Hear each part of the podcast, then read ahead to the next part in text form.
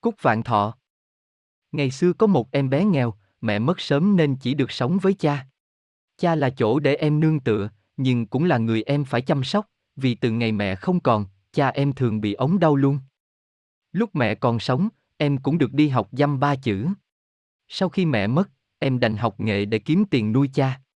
Em rất khéo tay nên đến học chạm trổ với một ông bác họ rất giỏi về nghề này. Năm đó cha em ống khá nặng. Ông bác họ đã hết sức giúp đỡ nhưng sau đó đành chịu vì ông cũng nghèo. Ông mách cho em bé biết là ở vùng dưới có một tên nhà giàu đang cất nhà mới, cần thợ chạm trổ cột kèo. Em liền nhờ ông bác họ chăm sóc cha hộ rồi xách đồ nghề đi ngay. Em mong sẽ kiếm được một ít tiền về thuốc thang cho cha. Gặp em, tên nhà giàu cho biết là hắn đã thuê đủ thợ rồi. Nhưng hắn lại hỏi em.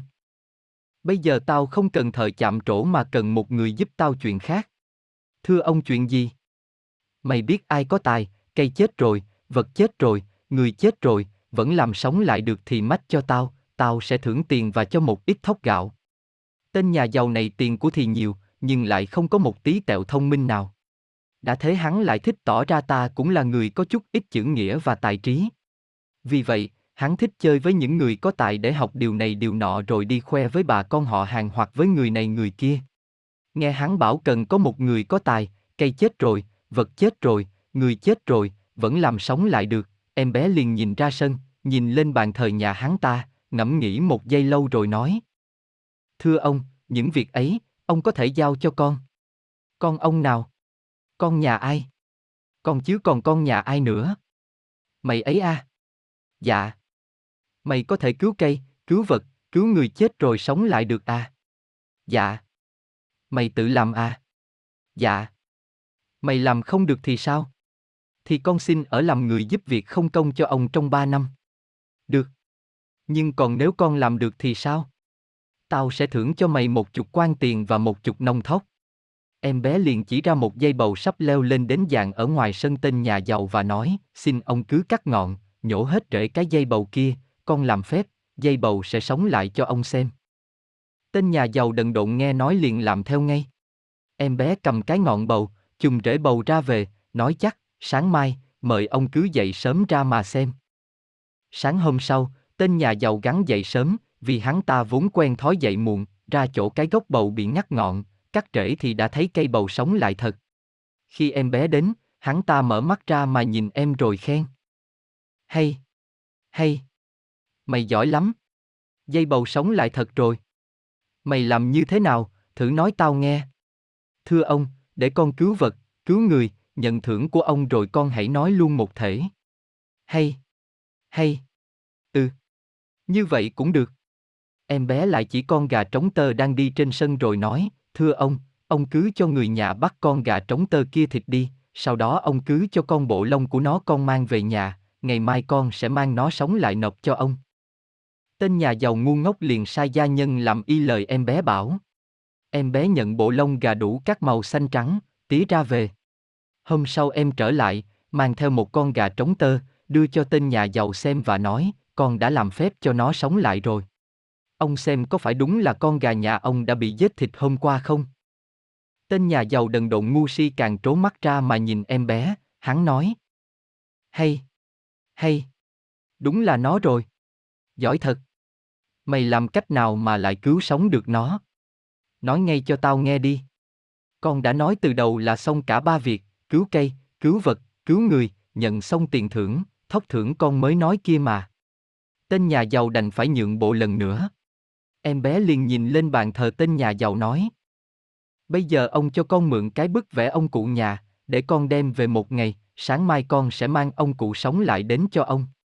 Tên nhà giàu ngu ngốc lại làm đúng theo lời em bé. Hắn ta vừa bàng hoàng, vừa kinh ngạc hỏi lại.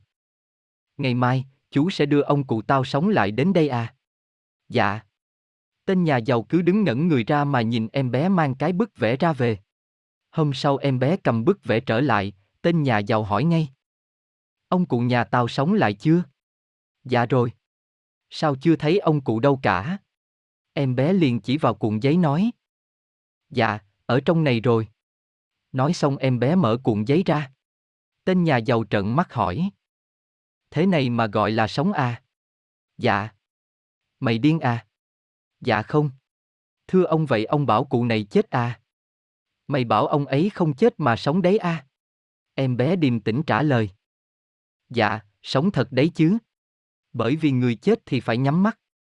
Mắt ông cụ vẫn mở to thế này, sao lại bảo là chết? Và người chết thì làm sao cười được? Ông cụ cười thế này mà lại bảo là chết rồi sao? Như thế là em bé đã vẽ lại bức tranh, ông cụ trong bức vẽ mới lại hơi mỉm cười. Tên nhà giàu đần độn, ngu ngốc không biết làm sao đành phải chịu thua cuộc em bé. Lão ta còn khen. Hay. Hay. Mày khôn lắm. Ông phải chịu là mày giỏi. Nhưng còn cái con gà trống tơ và dây bầu thì mày đã làm như thế nào? Ông cứ mang tiền và thóc thưởng ra đây, con nhận xong, con sẽ nói. Tên nhà giàu liền vào lấy tiền và sai người nhà đông thóc thưởng cho em bé. Nhận thưởng xong, bấy giờ em bé mới nói. Thưa ông, cái dây bầu kia sống lại là nhờ thế này. Con đã chọn một cái dây bầu giống như cái dây bầu nhà ông, đang đêm mang đến trồng lại, chỉ có thế thôi. Tên nhà giàu nghe nói cứ lặng người đi, vì xấu hổ. Em bé lại nói tiếp. Còn con gà trống tơ, thưa ông, nó cũng na ná như vậy. Con đã để ý và biết là trong xóm con có một con gà tía, rất giống con gà mà ông đã cho thịt. Gà rất nhiều con trông giống nhau, ông muốn có con nữa, con sẽ có ngay cho ông.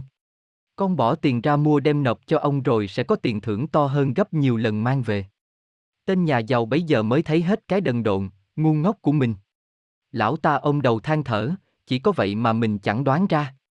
Nhưng dù sao thằng bé này vẫn là đứa giỏi. Thưởng cho nó cũng phải lắm.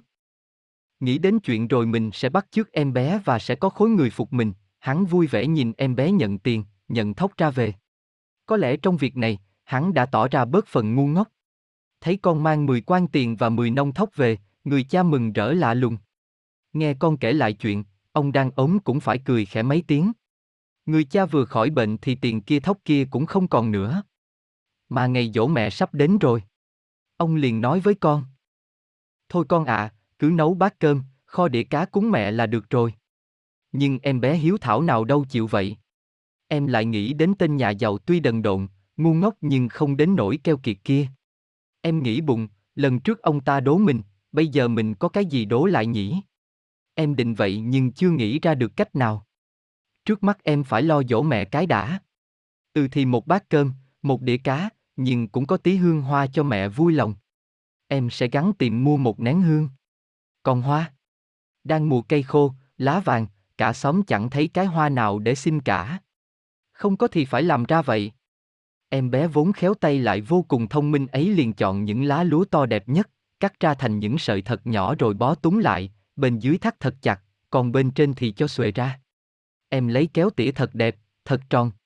Sau đó em lại đi hái mấy cái lá xanh, buộc thêm vào ở dưới nhìn như cái đài hoa. Em làm một chùm năm cái, cắm vào ống tre, đặt lên bàn thờ cúng mẹ. Người cha thấy thế liền hỏi con. Con có thứ hoa gì mà lạ vậy?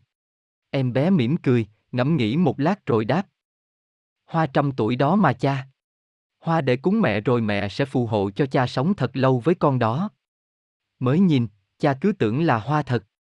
Lời nói của người cha bỗng làm cho em bé nảy sinh ra một ý mới.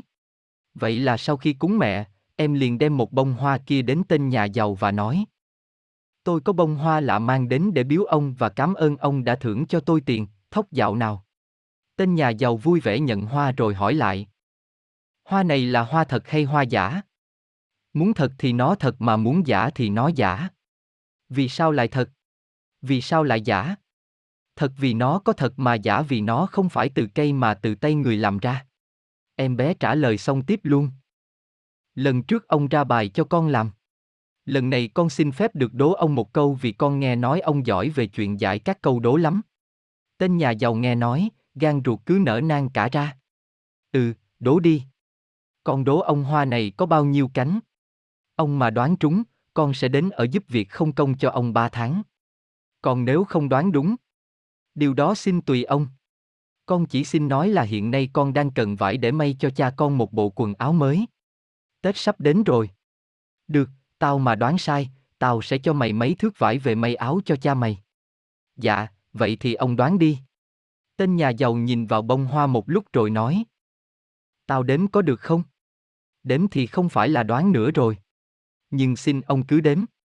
Tên nhà giàu thử đếm mà không tài nào đếm được vì cánh hoa nhiều quá, cứ súng xiết xen lẫn vào. Không làm sao biết rõ cánh hoa nào đã đếm, cánh hoa nào chưa đếm. Tao mở ra đếm có được không? Mở ra thì càng không phải là đoán nữa rồi. Nhưng xin ông cứ mở. Tên nhà giàu liền mở bông hoa ra, bắt đầu đếm. Ông ta đếm khá vất vả. Vì những cánh hoa bé và nhiều quá. Có lúc vừa đếm xong được một khóm gió bỗng thổi tung làm lẫn những cánh hoa chưa đếm vào. Có lúc chính ông ta quên mất là mình đã đếm đến chục thứ mấy, 80 hay 90. Nhưng ông ta vẫn quyết đếm cho kỳ được. Ông đếm mãi, gần hết cả buổi sáng mới gọi là xong.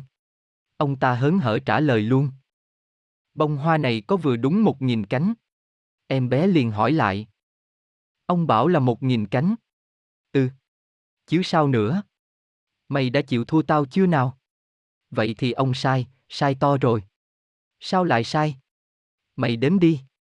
Thưa ông tôi đã đếm rồi. Phải nói là ông đã đếm đúng nhưng mà vẫn sai. Thằng này nói lạ. Đúng mà lại sai. Như vậy là thế nào? Dạ vì ông đã quên rằng, hoa nào thì cũng có cánh và có nhụy, ông đã đếm cả cánh và nhụy gộp vào với nhau rồi. Cái nào là cánh, cái nào là nhụy? Thưa ông, những cái ngắn hơn nhỏ hơn một chút là nhụy. Đây con sẽ chỉ cho ông xem. Em bé liền nhặt ra những sợi rơm nhỏ hơn và ngắn hơn một tí rồi bảo. Ông xem đấy là nhụy đâu phải là cánh. Nhụy thì nó nằm ở giữa, sao nhụy này lại lẫn lung tung? Dạ, vì bông hoa này gồm nhiều hoa nhỏ ghép lại, mỗi hoa có bốn cánh và một nhụy ở giữa. Vậy theo mày có bao nhiêu cánh, bao nhiêu nhụy? 800 cái cánh, 200 cái nhụy. Một lần nữa, tên nhà giàu lại phải chịu thua em bé. Thằng này nói phải. Hoa thì phải có nhụy chứ. Tao quên, tao quên. Được, tao sẽ thưởng cho mày. Nhưng mày phải buộc lại cái bông hoa này để nó cho tao. Tao sẽ đem đi đố người khác xem họ có bị quên như tao không. Tao được cuộc, tao sẽ còn được to gấp mấy mày. Em bé nhận được mấy thước vải về may áo Tết cho cha. Em kể hết đầu đuôi câu chuyện cho cha nghe. Lần này không còn bị ống như lần trước, người cha đã bật lên cười thành tiếng. Ăn Tết xong, người bác họ đi làm ở xa về bảo cho hai cha con biết là vua đang dựng một ngôi đền lớn và cần có nhiều thợ chạm trổ thật khéo tay. Ông rủ hai bố con em bé cùng đi với mình, hứa sẽ đưa em vào một nhóm người chuyên chạm trổ chân cột đền. Hai bố con cùng về kinh. Sau này, nhờ khéo tay, lại thông minh sáng tạo, em bé trở thành người thợ chạm trổ giỏi nhất nước. Một lần người thợ tài giỏi ấy được gặp cháu thần cây là thần tiêu lá. Nghe người thợ tài giỏi nhất nước kể lại câu chuyện ngày nhỏ, thần tiêu lá liền hỏi thật kỹ, sau đó thần tạo nên một giống hoa để người đời nhớ mãi tấm lòng của chú bé hiếu thảo rất đổi thông minh kia. Hoa có hình dáng rất giống cái bông hoa kết bằng rơm của em bé ngày xưa. Hoa cũng có màu vàng như rơm, đẹp tươi hơn rơm, mà cũng nở vào dịp Tết. Hoa nở nhiều bông, lâu tàn, có hương thơm đặc biệt như là hương thơm của lòng hiếu thảo. Lá cũng thơm, đẹp như được một người rất khéo tay cắt tỉa chạm trổ. Hoa ấy ngày nay ta gọi là hoa vạn thọ. Tên có hai chữ nhưng đó là cả một lời chúc cho ông bà, cha mẹ và tất cả mọi người ai ai cũng được sống lâu trăm tuổi với những người thân của mình.